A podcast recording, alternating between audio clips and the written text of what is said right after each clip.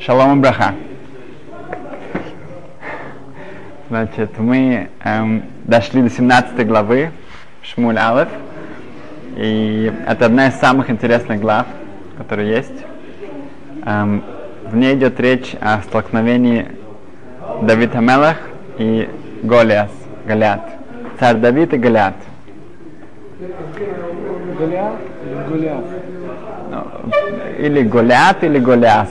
Но не Го- Голиаф это по-русски, это неправильно. Да, да. Эм, Плиштим, филистимляне находятся эм, эм, нападение на Эрец Исраэль. Эм, их огромнейшая армия находится на одной, из га- из гор- э, на одной горе. Еврейский народ находится на другой горе. Между ними, как сказать, пропасть, и они готовятся к войне. Долина. Эм, сказано, Малбим говорит, что сказано, что это Иш Исраэль. Иш Исраэль с одной стороны и Плештим с другой стороны. Иш Исраэль говорит о двух вещах. Еврейский народ по количеству был гораздо-гораздо меньше, чем филистимляне. Но с другой стороны, Иш Исраэль говорит, что у нас еврейский народ как один человек. У нас есть единство. Мы Иш Исраэль. Эм,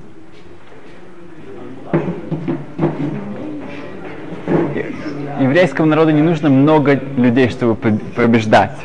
На- Нам нужно, эм, чтобы было единство. И есть такая предвзятость небольшая насчет э, того, что некоторые религиозные, много религиозные, они не, идут в армию. Да? Как бы это есть целый, это обычно первая тема, о которой начинают говорить. Эм, чтобы объяснить это, я дам, дам вам один пример. Да? У одного купца была лошадь и повозка, нагруженная товаром. Было огромнейшее количество товара. И ему нужно было подняться на, на высокую гору. И в середине горы лошадь встала и что у нее не было сил дальше продвигаться. А, этот купец, он э, начал смотреть, что он может снять оттуда с телеги. Он, нашел какие-то тяжелые, самые тяжелые бочки, самые тяжелые вещи, и он начинает их снимать. Лошадь продвинулась еще немножко, но опять же это слишком тяжело для нее. Так он думает, думает, что же, как же ему, э, чего, э, эм, расстаться с какими из его тяжелых э, вещей, из его э, товаров. И так он приходит к нему гениальная идея, что на телеге колеса, они металлические, они ужасно тяжелые, они целые там чугунные колеса. Вот он снимет эти колеса, и тогда вес телеги будет гораздо-гораздо меньше. Когда человек проходит, и он видит это, что он снимает э, колеса, он говорит, ты дурак, что ты делаешь? Если ты снимаешь колеса, то она вообще никуда не сдвинется. Это самое важное, что это единственный шанс, что она куда-то сдвинется. То же самое, что люди, которые говорят, что если бы вот, эм, вот это несколько процентов э, религиозной эм, эм, граждан, да, которые не ходят, не, ну, не идут в армию, и из-за этого как бы все проблемы, на- наоборот, ответ наоборот, если они не будут учиться и они как бы не будут эм, вести еврейский народ эм, в духе, тогда это у нас не будет колес. Эм, тоже понять, как, как, как смотрят на это наши э, мудрецы. Как Равшах, который был известен тем, что он был очень категоричен в своем отношении к, э, к правительству и к, э, к сионизму, можно сказать, да, если не входить в политику так сильно, то один раз од- один из его учеников, его брали на должность раввина в Нью-Джерси, в Америке. И на его интервью э, один из э, президиума этой общины, была большая община в Америке, он высказался очень критично насчет Равшаха, насчет его Рошишива из Панович, что вот он очень такой как бы анти, анти эм, эм, сионист, скажем так. да. И тогда этот его ученик сказал, что смотрите, я, я, я расскажу две истории. Две истории. И вы мне скажете потом, что вы думаете. Одна история, где он говорит, я был сам свидетелем, эм, Равшах, он принимал людей, я тоже был там. И в, в середине этого приема пришел к нему врач. и все должны были выйти, а я сделал что-то, что, может быть, не нужно было, нельзя было делать, но я зашел в шкаф. Я спрятался в шкафу, чтобы понаблюдать, как Равшах себя ведет в другой обстановке. И я наблюдал следующее, что доктор его обследовал, и он нашел, что на его ноге было большое-большое воспаление, которое нужно было срочно оперировать. Но Равшах говорит так, что ответил ему, что как же, когда это можно оперировать, что завтра, завтра утром мы будем оперировать, и это нужно будет эм, эм, э, и вырезать, и нужно будет э, обезболивающее, как сказать, э, полная э, анестезия. Эм, Равшах сказал, что завтра мы не можем это делать, потому что завтра я даю главный урок для всей Шивы, Шур Клали, для всей Шивы. И это святая вещь, это я не могу не отложить, не перенести, это то, что я должен. Э, врач ему говорит, да, но мы должны делать операцию. Говорит, да, но мы должны делать урок. Поэтому тут не, не говорит. Что мы будем делать? Он говорит, давайте сделаем сегодня. Говорит, сегодня это не, уже невозможно, нужно анестезия, нужно в больницу, это будет очень-очень сложно. Говорит, а тогда Равша говорит, давайте сделаем это здесь, сейчас. Говорит, сейчас здесь у меня нету ни, ни уколов, ничего. Говорит, уколов, без уколов. Говорит, э, доктор ему еще раз все объяснил, о чем идет речь. Нужно будет разрезать, нужно будет оперировать, нужно вырезать. Говорит, да, да, да, да, да, именно об этом речь. Мне нужно просто будет помощь. Ученик говорит, что в этот момент я вышел из шкафа, сказал, что я буду вам помогать. Я буду для Равшаха это главный урок, да, что клали это было что-то святое, как бы это, ну, нельзя было отложить. Короче говоря, мы э, приняли за работу, доктор просто дезинфицировал это место, и он начал резать. Во время всей этой операции Равшах, у него не было ни одного стона, ни вздоха, он просто это провел, я просто его э, был там все это время, так кончилась операция, на следующий день он давал урок. Э, это первая история. Вторая история была тоже, я присутствовал там. Э, в Ишиве Равшах сидел за столом в, в бейт Мидраше, к нему подошел человек и пошептал ему что-то на ухо. И когда он ушел, Равшах был, начал вдруг плакать. Страшно, прям у него рев был, он плакал, плакал, плакал. Мы подбежали и спросили, что, что, что этот человек ему сказал. И он сказал, что он просто ему сказал, что только что передавали в новостях, что израильский э, вертолет был сбит, и несколько солдат, израильских солдат, они погибли. Это все, что я ему сказал. Равшах не мог остановиться плакать очень долгое время. Этих солдат он не знал, он никогда их не видел, он никогда их больше не видел, не знал их семей, не, не, не знал, кто это, что это, религиозный, религиозный, это, было, это не волновало. Он плакал каждым из них, как будто бы это был его ребенок. Когда раввин закончил, он говорит, это мои две истории. Я рассказываю о человеке, который у него было потрясающее само, самообладание, потрясающая сила сдерживать свои эмоции, свою боль. Он, он, и несмотря на это, когда речь шла о израильских солдат, он не мог остановиться плакать. Эм, мы сказано так, что Галят, он был сыном Орпы, да? У нас было две сестры, Рут и Орпа. Рут эм, и Орпа были принцессами, они были дочками эм, короля э, царя Моав, Мавитского царя. И когда они эм, э, женились на сыновьях э, Элимелаха, и после как они погибли, потом было э, и, Ор, ну, и Рут и Орпа, они отправились вместе с Наоми в Израиль, но в середине этого пути, когда Наоми отговаривала их постоянно не идти с, с ней, потому что она не, э, им ни в чем помочь, она, она была бедная, одинокая женщина, и э, не сможет найти мужей, то Рут, несмотря на все это, сказала, что я пойду, куда ты идешь, я умру там, где ты умрешь, и она э, очень сильно, стойко э, выдержала этот, э, это испытание, она идет с ней, она, же, она выходит замуж за Боза, у них рождается э, сын Овет, у Овет рождается сын Ишай, у Ишай рождается, рождаются восемь сыновей, и самый молодой из них это Давид. Эм, Орпа, она в конечном итоге решает послушать Наоми и возвращаться.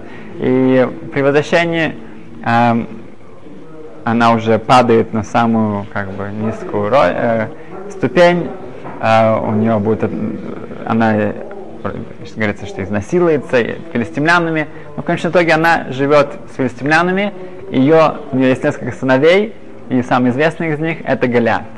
Имеется что Галят это, это кузен, двоюродный брат дедушки, эм, дедушки э, царь Давида, он, получается, наверняка его гораздо старше, и он эм, возглавляет армию эм, филистимлян.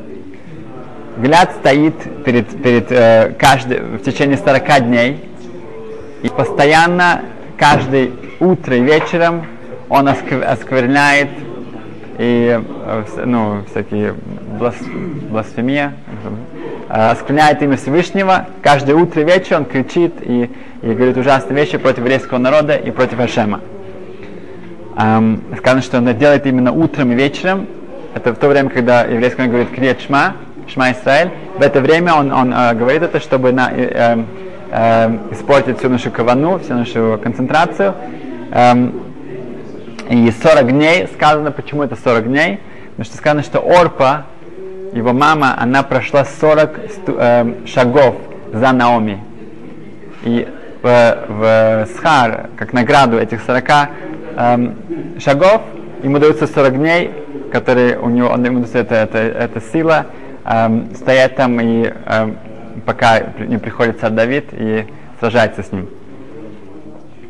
Эм, Гляд это тот, который эм, захватил Арона Койдеш, э, святой ковчег, и убил Хофни и Пинхас, сыновей Эля Коин. Эм, именно он этим хвалится. Эм, и фли, плиштим, э, филистимляне это, это самое, как бы, это ничего ну, общего с палестинянцами не имеет. Э, да, но палестинцы это арабы. А плиштим это канские, которые эм, э, идут э,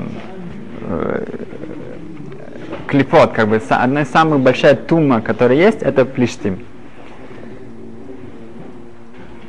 Как сказал один из моих друзей, когда он э, э, уходил из Ешивы, он сказал, что мы видим, насколько важно человеконаправление. У нас есть две сестры, Рут и Орпа, и они женятся на двух братьев. И вроде бы идет очень-очень похоже. Но в один момент они делают одно решение, которое приводит Рут. Рут, она называется Эйма Малхус, она мать царства, она э, прабабушка царя Давида и, и, и Соломона. От нее будет Машиах. А от ее сестры Орпы, Орпа это от слова Орев, затылок, она поворачивает свой затылок еврейскому народу, и от нее приходит Галят, и она упоминается только в самом таком ну, некрасивом э, виде. Эм, еврейский народ страшно э, находится в, шоке и в, ужасном страхе э, от Галиата. Э, э, Галиат он призывает, что, чтобы к нему, к нему вышел кто-то сражаться с ним. И кто победит, тот будет э, э, властвовать над другим народом. Это будет, должно быть э, решено в этой дуэли между им и кем-то из еврейского народа. Но никто не решается. Еврейский народ полностью парализован. Его, э, он ну, был 6 а, амот, это примерно да, 3-3,5 метра. И да, 3,5 метра. И э, он был в доспехах, и он был воином, который, как мы сказали, убил уже огромное количество народа. И поэтому никто не решался пойти на такую битву, особенно что если от ее э, ну, от этой битвы было бы реша, э, решалась бы судьба всего еврейского народа. Эм, царь Давид, ну, который еще не царь, эм, Ишей направляет, отправляет его к, к трем братьям, которые э, находятся на фронте. И его задача принести им, привести ему сам, э, гостинцы этим, э, своим братьям и также забрать у них гет для своих жен он должен, э, каждый солдат, который шел на войну, он давал гет, давал развод своей жене, в том случае, что если он не возвращается, и он может пропасть без вести, хасвашалом, не дай бог, тогда, чтобы его жена смогла жениться на ком-то другом, потому что если не будет свидетелей, не будет известий, куда он пропал, тогда очень тяжело в таких э, условиях, чтобы она могла жениться, выйти замуж за кого-то другого. Поэтому он должен принести этот гет обратно. Um, тут можно рассказать историю, которую я только что видел, что известная история про Рабмойша Файнштейн. Um, одна женщина, которая выжила Шоа, выжила Холокост, и у нее был муж, который, ей сказали, что он, он погиб, и она потом женилась, вышла замуж за кого-то другого, и у них были дети, и через 20 лет после войны оказывается, что ее муж жив. жив. Если он жив, это значит, что она дети мамзейрим, дети незакон, незаконно рождены, с страшными последствиями, и она тоже не может оставаться ни с тем мужем, ни с тем. И я, она пришла к Рамойше Фанштейн, к главному эм, халахическому авторитету того времени э, в Америке и в мире тоже. И она пришла к нему, Рамойша усадила ее перед собой, и, и она начала рассказывать свою историю, что она была э, в лагере, там ей э, сказали, что ее мужа увели и э, убили. Потом уже было после освобождения, был равин, очень большой равин, его суд. Она пошла туда, она рассказала все данные, ей дали письмо, что ей разрешается женить, выходить замуж. Э, после этого, ну, это письмо потерялось, потому что она была в разъездах. Она вышла замуж, она закончила всю свою историю, очень трогательную историю. Рабмойша попросил ее, а, расскажите, пожалуйста, еще раз. Это было странно для людей, потому что Мойша у него была ну, феноменальная память и внимание, как он слушал людей. Зачем он слушать еще раз? Он попросил, пожалуйста, расскажите еще раз. Она говорит, хорошо. Начала все сначала, всю свою историю, начало, эм, со всеми деталями, опять же, все то же самое. Когда она закончила, Рамой сказал, спасибо, а теперь расскажите, пожалуйста, еще раз. Ну, это было уже действительно очень странно. Все были, не могли понять, что не хочет Рамой. И, окей, но он ее попросил, и она начала рассказывать сначала. Она закончила, мой Швайнштейн, он закрыл глаза, эм, и несколько минут была тишина. И после этого он прокричал, это все ложь. Все, что вы сказали, это ложь. Никто вам не давал этого письма. И когда вдруг он это сказал, эта женщина начала плакать, и созналась, что действительно это, она придумала эту историю, ну, это, она не ходила ни в какой суд, ей не давали никакое письмо, и действительно она же вышла замуж, потому что она думала, что действительно он умер, но на самом деле никто не давал разрешения на это. И все сказали, что Рамойша, он, он пророк, ну, да, у него руаха койдыш, он святой человек. И он сказал, что нет. Он говорит, что очень просто. Он говорит, что тот раввин, который она сказала, она пошла к нему на, э, и дал ей это письмо, разрешение жениться, выходить замуж, говорит, он, я знал этого равина. Он, он, он был потрясающим праведником, потрясающим Талмитхохом, мудрецом Торы. Он говорит, я персонально был замешан в две тысячи случаях, когда нужно было давать женщине письмо, чтобы она разрешение жениться, выходить замуж, потому что у нее не было гетто, потому что ее муж э, погиб. Ни одного раза никто, никакой муж не появился и не вернулся тот раввин был гораздо выше меня во всех э, сферах. И так поэтому не может быть, чтобы если он сказал, что она может выходить замуж, получилось так, что и муж возвращается, и он жив. Um,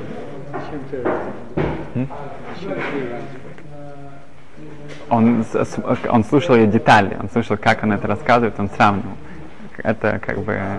Некоторые сказали, что это было из-за этого, а некоторые сказали, что это ну, что это было как... Э, да. Эм,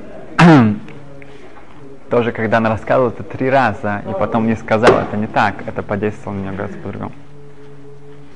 Эм, о, Давид Амелах, он выслушивает, эм, как Голиас э, э, э, с такой наглостью э, выступает против э, Хашема, против еврейского народа. Шаул в тот момент видя, что ну, ситуация становится все хуже и хуже, он обещает, что тот, кто осмелится, посмелится выступить против э, Галиата, сразиться с ним, он обещает ему свою дочку, как, как принцессу в жены и тоже богатство. Давид Амелах, э, Давид, он э, предлагает себя выступить против э, Галята, и как доказательство он рассказывает Шаулю, что у него было эм, случай, когда на него напало множество львов и медведей, и он без оружия с ними сразился. И если Ашем сделал так, что с ним это случилось, он хотел ему показать, что у него есть э, этот талант, эта возможность э, на такой подвиг, и наверняка он хочет, э, э, это все произошло только для того, чтобы он именно сейчас э, также пошел защитить еврейский народ. Шаул соглашается, и когда он надевает доспехи на, на царя Давида, он дает ему свои, свои доспехи, свой меч, а, происходит как чудо, что все эти доспехи, сказано, что Шаул был самым высоким эм, человеком в еврейском народе, он был как бы гораздо выше, но все, вся эта униформа, все эти доспехи, они по чуду подходят ровно-ровно, четко для царя Давида. Когда царь Давид видит, что Шаул этому очень удивляется, он объясняет ему, что он не хочет одевать никакие доспехи, они ему мешают двигаться, он не привык к ним, он не привык к, к, этой, к, они очень как бы его сковывают, поэтому он отказывается от них, говорит, что я пойду, как я есть, с моей палкой и с, э, с моей одеждой.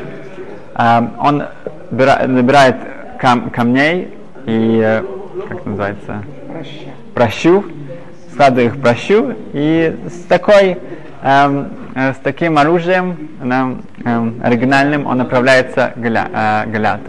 Когда Галят его видит, этого молодого эм, эм, Давида, который направляется к нему, как репрезентант еврейского народа, он начинает на ним насмехаться и говорит, что что я собака, что ты ко мне идешь с прощой.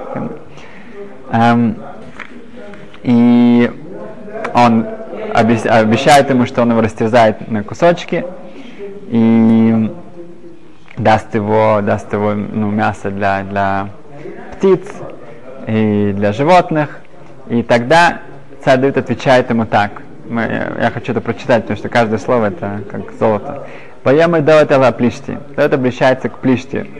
Голес он как архиплишти. Он филистимлянин, он символ этого народа. А та байлай бехерев. Ты ко мне с мечом. Беханит и с, эм, с копьем. Бекидан и с щитом. Вянахи ба элех бишем Ашем. Я к тебе иду с Шем Ашем, с именем Всевышнему. Это, это мое оружие. Цвакос, Элокей Марохас. Всевышним, который управляет всей э, всем, э, э, все, всем э, миром. Он царь еврейского народа, еврейской армии. Ашер Хирафта, которую ты э, стараешься позорить. Хайом Азе и Сагер Хашем Вияди. Хашем сегодня, в этот день, он отдаст тебя в мои руки. И кисихай, я тебя э, смогу э, убить. Васирос я сройшиха мелеха, я сниму твою голову с, твоих, с твоих плеч. Пега махане плиштим. И я эм, дам ее, опять же, все, все твое махане, все твой лагерь, вся твоя армия эм, убежит. Я дам ее для, для, для птиц и для э, животных. В еду кол и все, весь мир узнает, киеш элоким Израиль, что у еврейского народа есть Ашем. Вот это его обращение к Галяту э, совершенно без э, какого-то страха или каких-то э, пардонов. В ейду кола кахалазе. И также он обещается, весь еврейский народ узнает, потому что это на самом деле происходит для еврейского народа. Кило бехерву беханит еше Ашем. Ашем не спасает нас через меч или через копье. Ки Ашем амилхама. Ашем ведет всю э, войну, Вносны с и он даст всех вас в наши руки. И когда э, э, Голиат направляется на него и приближается к нему, то царь он, он, он бежит э, напротив него и э, навстречу, навстречу него и, и кидает в него со всей силы эти, эти, эти камешки, которые четко пробивают его доспехи э, во лбу, и так он побеждает. Эм, Прощу. Да, прощу. Он э, берет пять камней. Пять камней объясняется, что это э, символизирует э, Ашем, э, Ар и три праца Авраам, Ицек и Яков.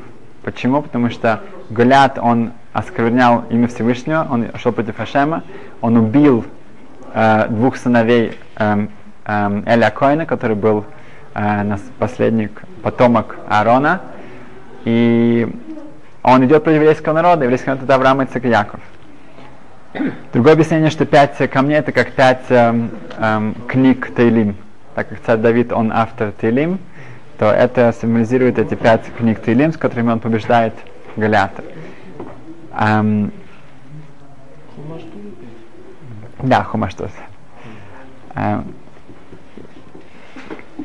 он, как мы в прошлый раз э, цитировали это, он каждый должен посмотреть сам, как он обращается к Галяту. Он, объясняет ему, что ты попадешь в мои руки, потому что Ашем даст тебя к нему. Галят, в общем-то, в шоке, что какой-то молодой парень в, без доспеха, без всего приходит к нему.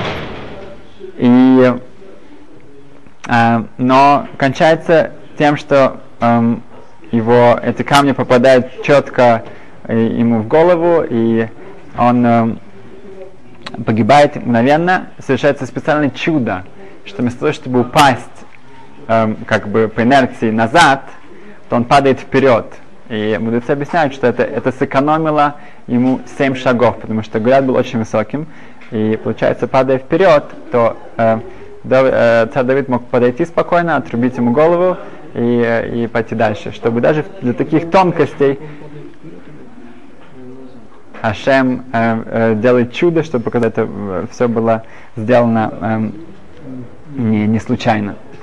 А, после этого э, э, Плиштим, филистимляне, они э, в полном э, панике, они убегают, и царь Давид э, возвращается с Шаулем в Иерусалим, Иерусалим, и э, Шауль начинает задумываться вообще о, о том, э, кто, этот, кто этот молодой человек, потому что он видит, что он себя ведет, как, как у него есть царское поведение, что он далеко не пастух.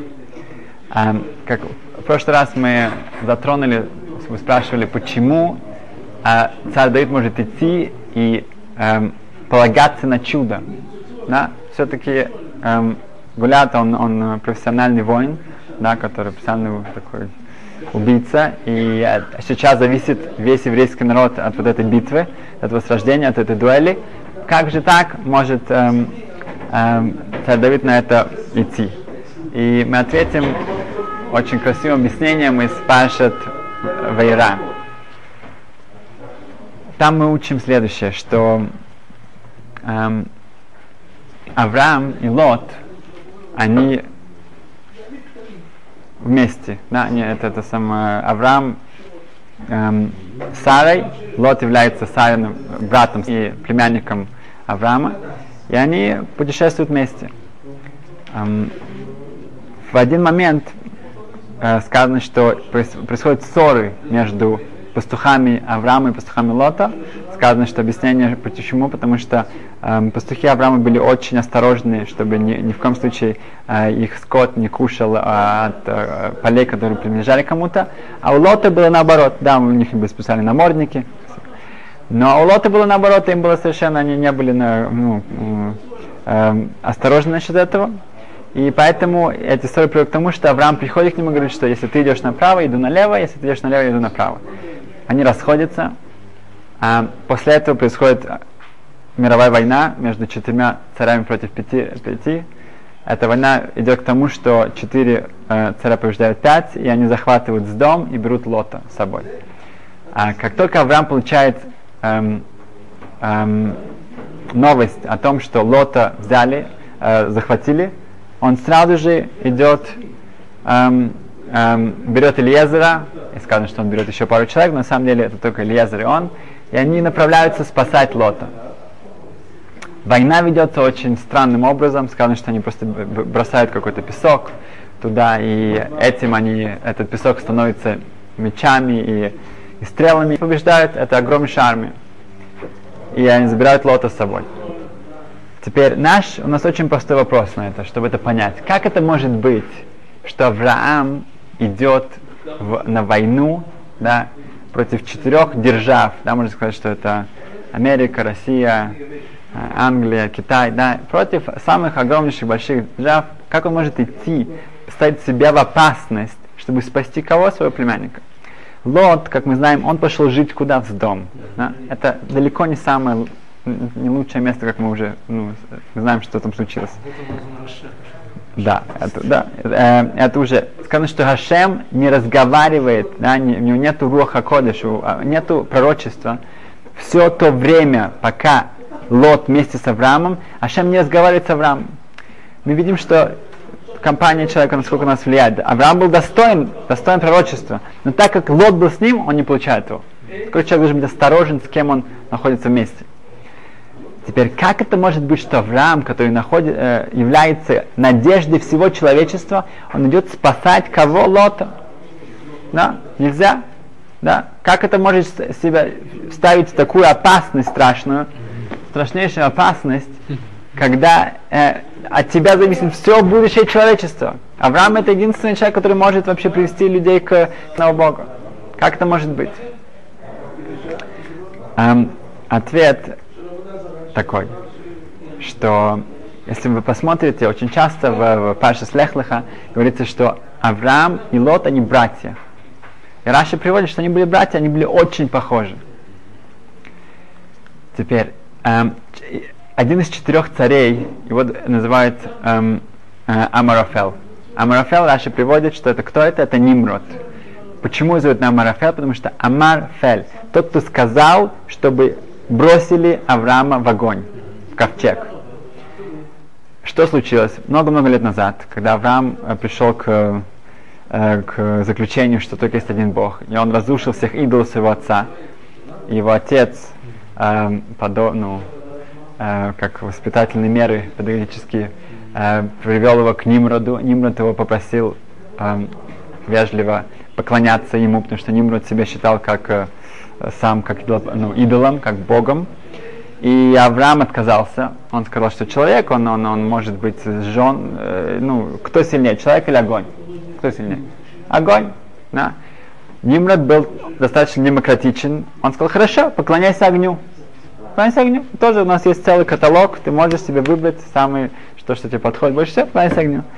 На это Авраам говорит, огонь тоже это не, не, не такой оптимальный вариант. Почему? Потому что огонь есть вода. Вода может потушить огонь. Говорит, и тут тоже Немрод показал свою э, э, э, да, фликсию, что он был очень плюрализм, да, и э, гибкость такую, да, это самое, э, и очень дипломатично предложил ему сказать, хорошо, огонь, прекрасно, вот у нас есть специальный э, э, павильон для для воды, да, да. Говорит, нет, вода это тоже вода, она из туч. Туч, тучи, говорит, хорошо, туча уже потом ветер, ветер, ветер, хорошо, ветер тоже хорошо. Но ветер, хорошо, человек может дать ветер. Человек может начать, у каждого человека есть внутри ветер. Может подуть, да. Ну, тут уже Немрод кончился, его терпение кончилось, он говорит, окей, я же тебе говорил, вот поклоняйся мне. Тут уже, когда мы они пошли по второму кругу, он тут далеко это не дойдет. И он говорит, что Авраам хорошо, вот, вот ты, про огонь ты говорили вначале про огонь, там что огонь это как бы может как немножко э, конфликт с человеком, вот туда мы тебя и посадим, туда мы тебя откроем. Он бросает, эм, а делает огонь, огромнейший огонь, такой даже на Лагбомер, вы не видели такой огонь. И в этот огонь бросают Авраама, сказано, что все ангелы, на Гавриил, Михаил, они сказали, мы будем, мы, мы, мы, мы будем спасать Авраама. А Шем сказал, нет, Авраам, он уникален, он один. Единственный такой, как Авраам. И я тоже один. Тот, кто один, будет спасать того, кто один. Я спасу его. Тут так начинается, так сказать, карьера Авраама Вину, нашего праотца, и дает нам, каждому из нас, силу, вот эту самоотверженность и смелость эм, отдать даже свою жизнь, эм, что происходило эм, за историю так много раз. Теперь, Нимрод это не забыл. И люди даже это не забыли. Они даже начали называть его Амарфель, тот, кто бросил Авраама в огонь. Это был не самый лучший э, псевдоним, не самый лучший его, эм, как сказать, э, прозвище. О, не самое лучшее прозвище, но так это самое его называли. Есть другой медраж, который выходит интересная э, история, сказано, что у Авраама был известный отель Эшель. Да? Эшель это Ахила, Штия, Лина. Он всех кормил, он всех э, поил, он всех они там ночевали. И один раз даже Нимрод туда пришел. Mm-hmm. Да, даже Нимрод туда пришел. Он остался там 30 дней. Через 30 дней, как было ну, принято, он, он, он, он, он да, со своей, И, наверное, он скрывался от чего-то. А, так, он, ему нужно было уезжать, и он попросил, он попросил а, счет, да, надо же опла- надо платить. И как мы знаем, каждый раз, когда люди были у Авраама Вину в его отеле, то когда они хотели платить, заплатить ему и благодарить, он говорит, не нужно благодарить. Вот, есть Беркат Амазон, нужно благодарить Всевышнего, он нам все дает, он, это все его, только от него, он за все платит, он за все отвечает, это все от него. И так он приводил людей к вере в Хашема своей добротой, своей, своим гостеприимством. И говорит, что все, Ашем, у нас все от Ашема, все он за все отвечает, он за все платит. Пришло время платить для Нимрода, и тут эм, эм, как-то Авраам говорит, хорошо, секунду, мне нужно только все это посчитать. И он приходит с счетом на миллиарды, миллиарды, ну, шекелей еще не было, наверное, тогда доллары, наверное, миллиарды, миллиарды, миллиарды. Золото. Да, золото, точно. Ну, даже Нимрод, который считался ну, богатым человеком, но он в то время, он тоже у него не был на, так, ну, на высоте такой, он говорит, у меня нет таких, но я, говорит, я, конечно, много очень кушал, я очень много, конечно, использовал, но как, что это за счет? Это же невозможно такого быть, чтобы у меня... Авраам говорит, нет, говорит, говорит, вы не понимаете, этот счет за весь отель, который уже стоит у десятки лет – за то, что мы его построили, за то, что сотни, тысячи людей, которые здесь были, вот за всех-всех это включено. Говорит, но, но, но я же хочу платить за себя, я не буду платить за всех, я не предлагаю. Говорит, нет, нет, ну просто все знают, что Бог платит за все. Так как ты считаешь, что ты Бог, так что тебе придется это платить. И тут был огромнейший позор, потому что Нимроду пришлось единственное, как бы, ну, выход из положения было признать, что он не Бог и так далее. Опять же, это было что-то, эта шутка, опять же, тоже не понравилась Нимроду. И план у него был следующий. Он завоюет с дом. Он знает, что там находится племянник Авраама. Племянник Авраама Лот, он не Авраам, но он идентично похож на него сто процентов. Настолько, что Авраам, в чем был смысл отсоединиться от Лота? Потому что он сказал, что люди путают нас. Они думают, что это мой скот это делается. Если ты будешь право, я буду влево, если ты будешь лево, я буду право. Мы должны быть далеко друг от друга, чтобы люди ни в коем случае не подумали, что они знают, Авраам живет не здесь, а значит это Лот. Но если будем вместе, будет Хилашем. Поэтому они разделились. У, у Нимрода план наоборот, чтобы это взять Лота и заставить его, что не будет уж так тяжело, делать идолопоклонство и, и, и сделать такую целый тур, да, такую турне по всем городам и, на, и, и вернуть свой, свой престиж, вернуть свою репутацию. И здесь Авраам, когда об этом узнает и слышит, он говорит, ой-ой-ой-ой, это нехорошо. Это хиллашем, это осквернение Всевышнего, на это, это нельзя допустить. Поэтому он говорит, что я не иду спасать, потому что это мой племянник, и мне как-то мне как-то не, не, не, неприятно, нехорошо, что, ну как бы это, это не просто из-за этого, это потому что, чтобы не было хилашем, чтобы не было, э, э, люди не подумали что-то э, плохое что я, что я способен на, на, на идолопоклонство. Поэтому я это делаю не для себя, это делаю для Ашем. Если это делаю для Всевышнего, тут другие правила. Я могу взять Ильезера, я могу бросать камни, э, песок. Все совершенно по другим правилам, потому что я это делаю для Ашема. И поэтому, когда Давид Амелах, царь Давид, идет против Гулята, он может рассчитывать на чудеса тоже, потому что он говорит, я это делаю не то, чтобы прославиться, я это делаю, потому что это Хилашем. И так как я это делаю для того, чтобы был Кидуш Ашем, чтобы осветить имя Всевышнего, Тут мы играем по совершенно другим правилам. И это то, что человек может и должен выучить для, для своей жизни. Если я иду по правилам, которые э, моя жизнь для кидушашем, и, и человек старается и, и делает все, свои усилия, чтобы, чтобы в этом мире было больше эм, чтобы света, чтобы как, как еврейский народ должен быть светом всех народов, всех наций. Когда мы это стараемся делать, и когда эм, усилия на это стремлены, тогда можем рассчитывать на потрясающую Сяду Шимая, потрясающую, э, помощь с небес, потому что это то, что именно Ашем от нас хочет. Спасибо, Шкай.